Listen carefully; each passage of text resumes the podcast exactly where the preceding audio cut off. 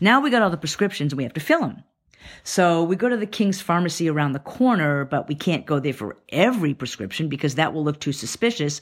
So Les presents me with a stack of MapQuest printouts and we begin our trek upstate.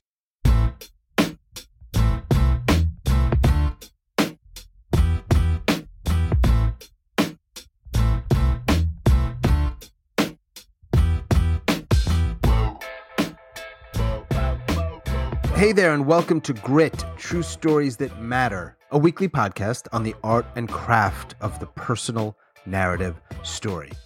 This episode is the first in season two. In season one, my partner Kurt and I had conversations about stories and storytellers. We also had a few interviews with storytellers, and a few of our episodes included 99 second stories. Kurt is stepping aside from his co hosting role so he can spend more time developing his story coaching business. He will be missed, but he will be an ongoing contributor to the podcast. So I want to thank Kurt for everything he did to help build this podcast. I really appreciate it. I wish him well in his business. Now, moving forward, things will be a little more consistent.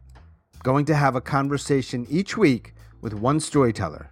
They will share a story, and together we will break it down. We will focus on the evolution of the story, how it changed, how it improved, how it became more engaging or more relatable and perhaps more memorable, so that we can help you craft and tell better, more engaging, more relatable, and more memorable stories.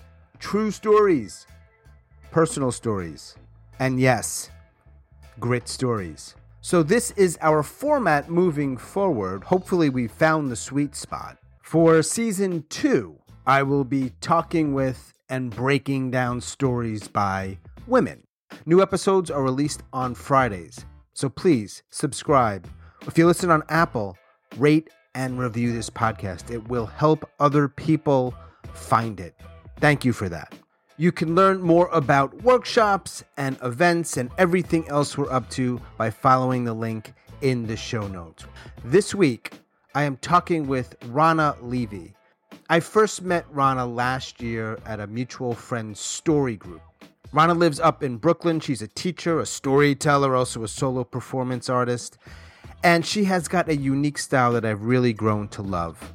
So I'm really glad that she's joining us here to tell one of her stories and then have a conversation with me and breaking down that story and how that fits into her story or other artistic endeavors. So here it is Ronna's story, seven minutes. And after Ronna's done, stick around because Ronna and I are going to break it down. Let's dive in. It's June 2004. And I'm sitting with Les and I'm watching this purple chemotherapy concoction drip into his arm. And then at night, when those chemo drugs metabolize, these toxins seep through his skin and they emit this vile odor. And I just want to gag and I can't sleep, but I stay in the bed next to Les. Les is my boyfriend.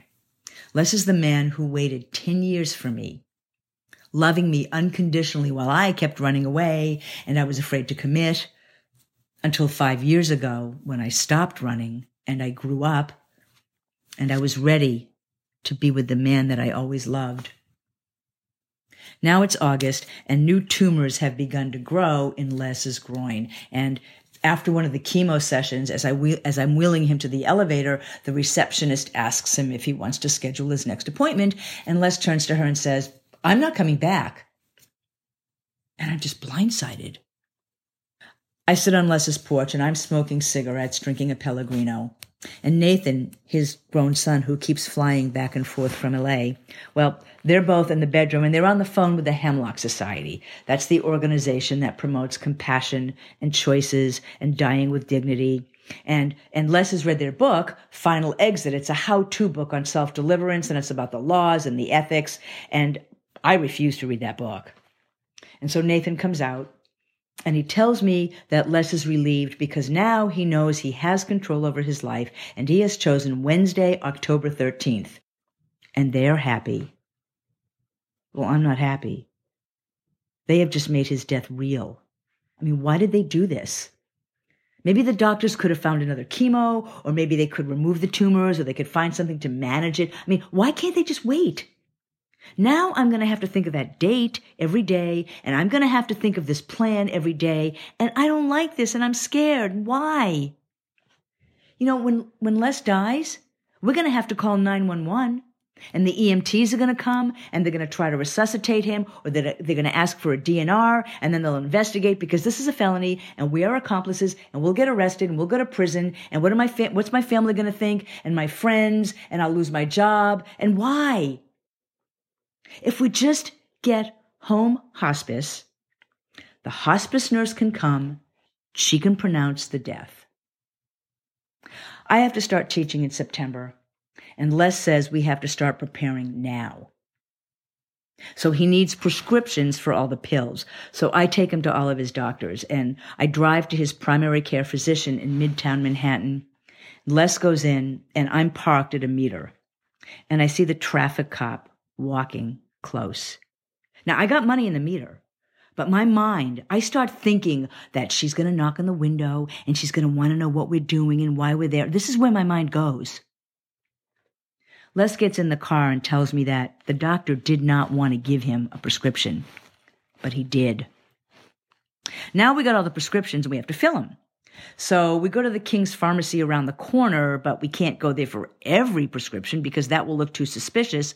So Les presents me with a stack of MapQuest printouts and we begin our trek upstate and we go to strip malls and, and shopping centers. And then there's this one mom and pop pharmacy in the middle of nowhere.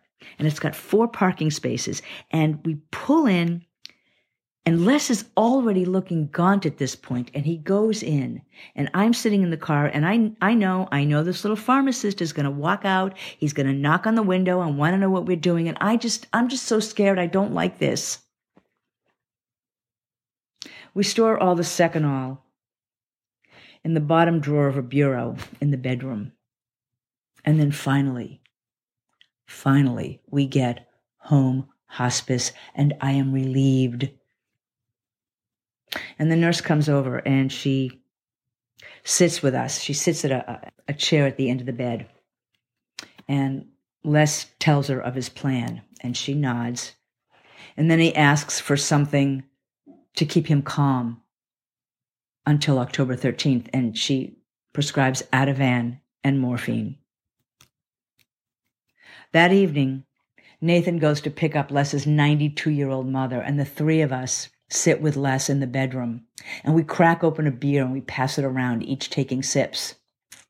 And Les says that the three most important people in his life, the three people that he loves the most, are sitting here with him. And I, I, I just, I don't want to cry. And I see Les's mother. She's got a hanky to her mouth and she's shaking a little bit. And I know she's crying. And we just take turns sipping the beer. And Nathan drives his grandmother home. Les takes the meds and he, he begins to nod off. So we put on this Yankees Red Sox game on TV because Les always liked the underdog and he was rooting for the Red Sox. But we, we turn the sound down and we blast a Bob Dylan CD because that's his favorite artist. And then Les falls into this deep sleep. Nathan plans to fly back to LA over the weekend, and I'm going to be teaching. So we make a chart of friends who are going to come to the house and check in on Les and make sure he has liquids and, and if he needs anything and I don't teach on Fridays and I'm home in the afternoon. So this chart is Monday through Thursday in the mornings. And we, we're going to fill in the names as soon as we check with everybody, but we thumbtack this temporary chart over the nightstand to the right of the bed. And then we go in the porch and we just smoke in silence. But we never need the chart. And October 13th never comes.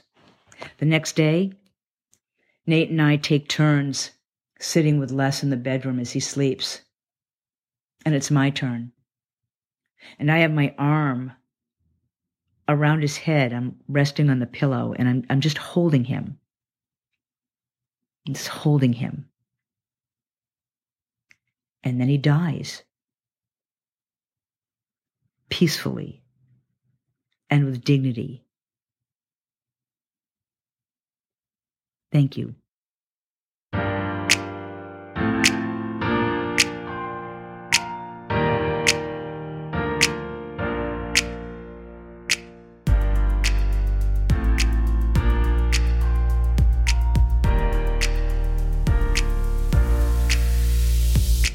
Question number one, Ronna, how did you get sort of formally into story stuff?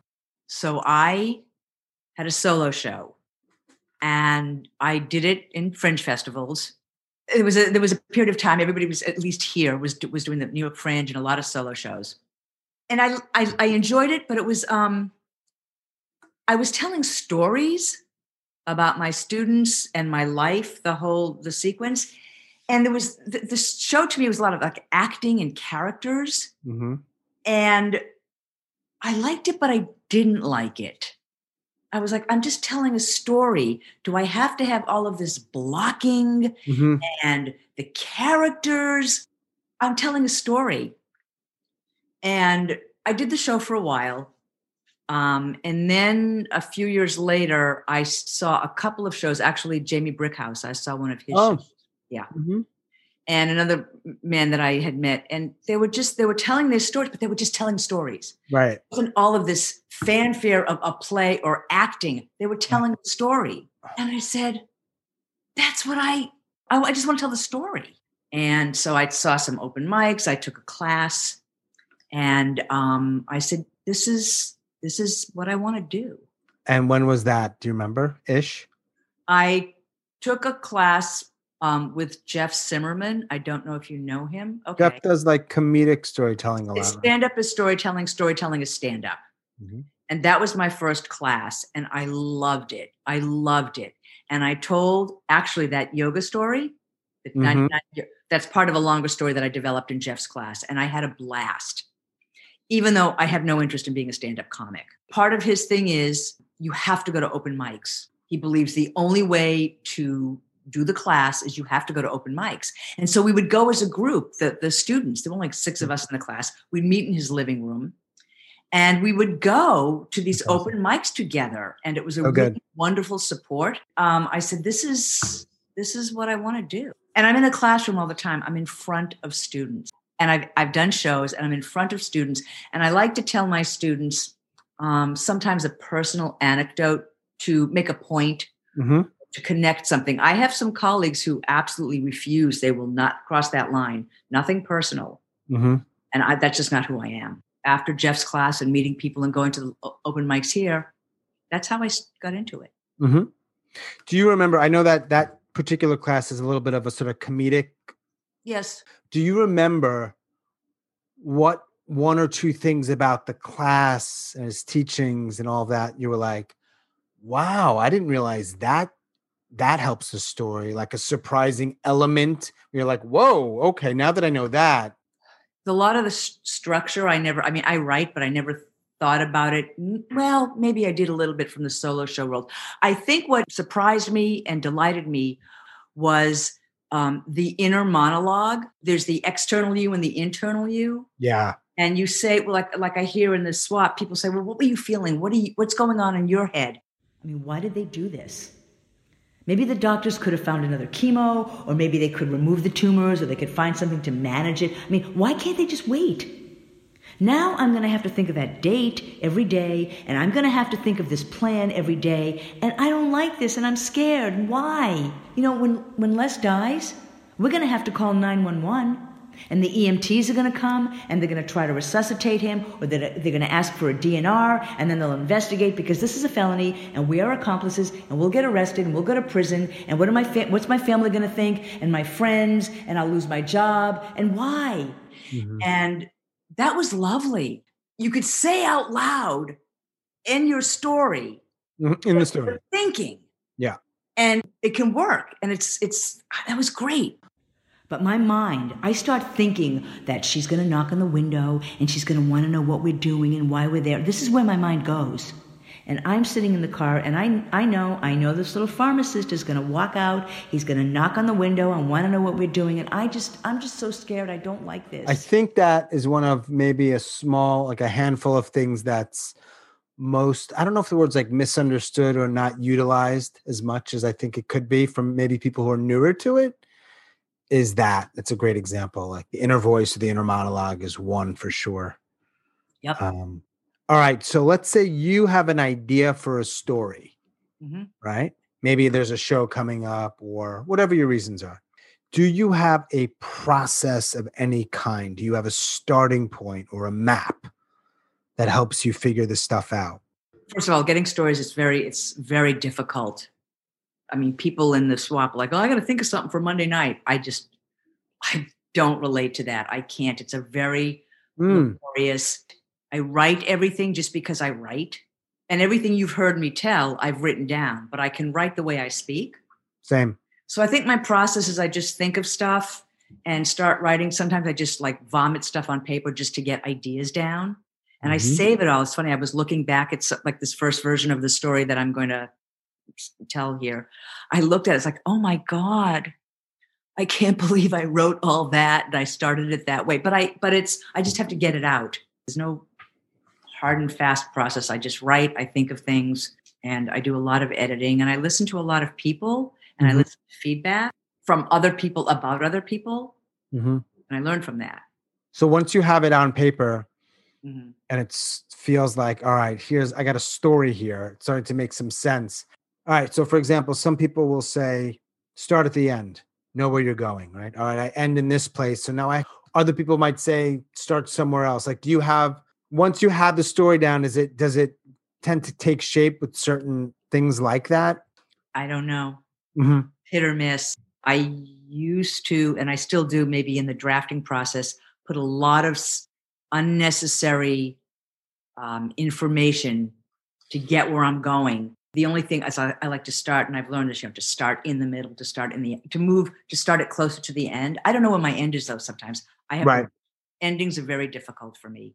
Yeah, me too. So when you say start closer to the end, even if you don't know the end, in the editing process, you realize sometimes you're moving, you're starting closer to the end, more into the action or the heart or whatever you call it. Correct, because I've looked at my old stuff and I have all of this exposition that's Right. just unnecessary. Right. And for for story, I think it matters. Well, it's not just story, but like I think a lot of people don't always realize you're gonna lose us. Yes, So you don't have to act like a clown to keep us in there in the beginning, but you got to do something. Yeah. And 30, even 30 seconds of exposition background sometimes is enough for us to check out, right? And then we're going to be on our phones. Nothing's happening. Something's got to happen. But I mean, you're right. If you're just telling, well, this is what happened, how I got here, just like saying platitudes or something at the beginning, it's just, I need to get right into it. Right. It's, it's not anchored to anything. Right. Put me in that place. So I, that's, that scene, that moment, that whatever.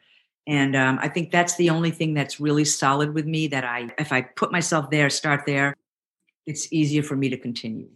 Right. And then when you do that, you can sometimes go back and share that stuff. But now it has different meaning for us. Exactly. I think sometimes I fall into, and it's just the process is I'm still learning, reporting, listing mm-hmm. steps, listing things that happened, you know, and then you, you realize like, and I've done that. I've done that in a couple of things that I've worked on in here and other places. It's like I just list this happened, this happened, this happened. That's not a story. And it's also when you just list all those things that happened, you leave yourself out of it, or I tend to leave myself out of it. So It's hard. yeah, it is. When you watch storytellers, maybe this is geared more towards like newer tellers, but it doesn't need to be. When you watch them and you're like, hmm, you know, good effort isn't quite working. Where do you think is like the most typical things they're getting it, for lack of a better word, wrong? They're just a little off. I think just- I think a lot of exposition or a lot of fluff that doesn't need to be there. Hmm. The five minute story and a lot of description and extra stuff doesn't need to be there, and there need to be a lot of it's a lot of um bridge work to the scenes, which doesn't need to be there either. Or or sometimes it's there. It's like just move on. That get to the heart. Get to it. Meet the point. I wonder why we struggle with that so much because it's a lot of people. I wonder if it's just the way our brains are, or maybe the way we're taught with essays. Like something about it makes it hard for people to even know what that means. Get to it. Like, like what do you mean? it might be an insecurity adding a lot of stuff being afraid to get to the point or just it's just um i don't want to say immaturity it's just um when you're starting i was looking today because i know i have a story in there that i want to tell and i was looking at what i wrote i was like oh my god i can't Yeah. believe all of this stuff I know. doesn't need to be there I have a until like last year, it's like the only thing you'd find on YouTube from me was this thing I did years ago. It was it was more of a monologue than a story, and it was actually read on stage. But um, I look back at that, I'm like, oh, it's Mhm. like, please don't ever anybody. I can't take it out. It's I didn't put it up. Don't find this thing. I don't know. I'm like, it's a cute. It's cute. It's nice. It's heartfelt, but it's like there's just so much gook Yep. and shit. And it's like blah blah blah blah blah. Yeah, I know, I know. But that's all, you know, that's all that's all part of it. And it's lovely when you see that and you're like, oh my God, Right. I'd never do that. But that's a, a wonderful thing to, to, to see how you've changed and grown. Yeah, to have the awareness is a huge thing because then you can say, okay, I can tweak it. And a lot of people don't have that awareness. They don't, you know. Present company excluded, of course. If you're comfortable, do you have any favorite storytellers? Um, I like Richard Cardillo.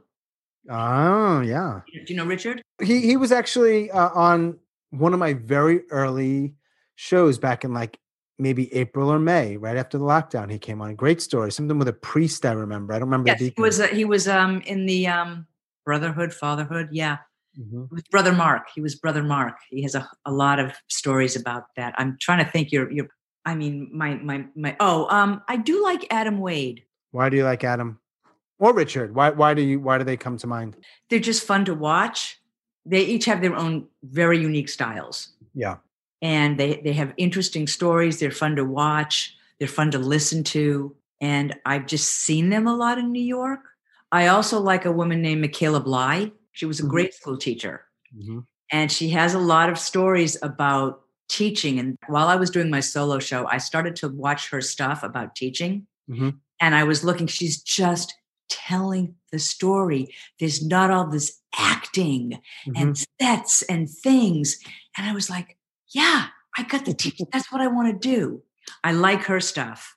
This story what made you want to put this story together? Because it was actually a story that you had written and it wasn't that hey it said hey ronna write a story for the podcast. You had this story before Correct. that. So do you remember what it was that you wanted to do with this information put it in a story form do you know why Yeah, because it was just such an unusual experience. It Mhm. was almost surreal, just what I I did. Um, the whole situation was just, yeah, it was just very surreal. And I, I don't want to. I hate that. I wanted to share it. I just wanted to tell it. I maybe get it off my chest. mm-hmm. And it was very intimate. a lot of people wouldn't share that kind of one of the points i'm thinking about like some people would never want to share that is that what storytellers do maybe is there a little bit more open to that i don't know Maybe, maybe, maybe not. I mean, it happened so long ago that 15 years ago. So it has taken me before I thought about storytelling. Did I think I thought about this, but did I think about being public with it? Not really. I don't have a problem being public with it. I think it's um, an important story. I think wanted to chronicle it. I never forgot it in my head. Mhm. But I never put it on paper. I have very vivid details and, and, and memories, but I put all of this extra stuff to get get to the story. Yeah, it's just, you know, it's part of my life. So it's just something else. And I hear so many stories now. And I hear, I've been hearing so many stories, oh, you know, um, more so in the pandemic because of all of these Zoom opportunities. And um, I think this just belongs. Do you think the story's done like when you're done with the story is it ever totally done or because some people like i'm done right You can be done if you don't want to go back to it. mm-hmm. but I think you can go back to it. I think it would have been a different story 10 years ago Mm-hmm. when I was 10 years younger. I think, Right. you I think you, if you want to, you can go back to a story. i would imagine many stories change you're older time Just even a little, just a little something could change. I Yeah. think. If somebody's totally new to storytelling and they're hearing this Mhm, like i want to try mhm. any tips There was many storytelling events so you can hear. And I would say take a class. I really would. But um, I, I really would, not only just to meet people, which is wonderful, but it is a craft.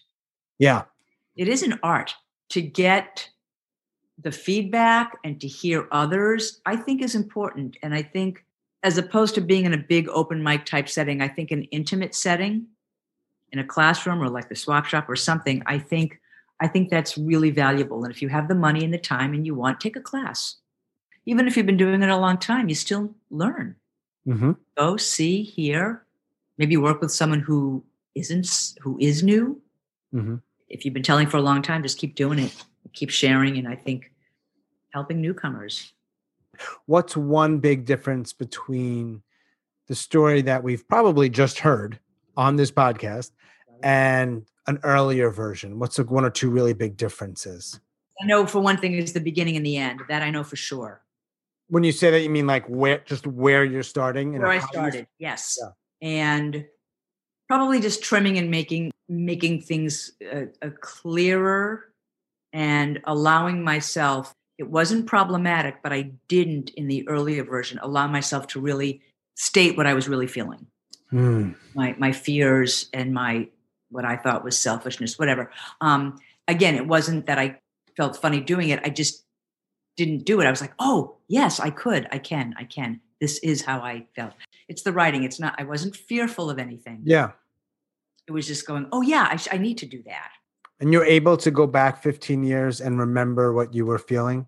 In this particular instance, yes. Yeah. This one, yeah. This one, yes, because it haunts me for many, many. There's a couple of things like the story I have about my mother. There's those certain moments in my life that mm-hmm. I remember what I felt Yeah. going on in my head. Yeah. There's just those those certain for me those certain moments that that I do remember. What I said exactly, I don't. But what was going on inside, absolutely. Right, right. I, and I wonder if that's one reason why people tend to share sort of the bigger stories of their past because just remember them easier. Apparently, you know, maybe they don't remember every little moment as, as much as they think they do, but they remember what they were feeling. Yep, I do. Cool. Okay. Good. Thanks, Ronna. And uh, yeah, like sort of piggybacking off what you said, Ronna. Yes, it's good to give and get feedback regularly if you can. You get better. I am going to be so sad when things are like back to like this Back, back. back, back, back to normal. I, I don't know, but I was thinking about that. It's like, oh God, I can't live without this.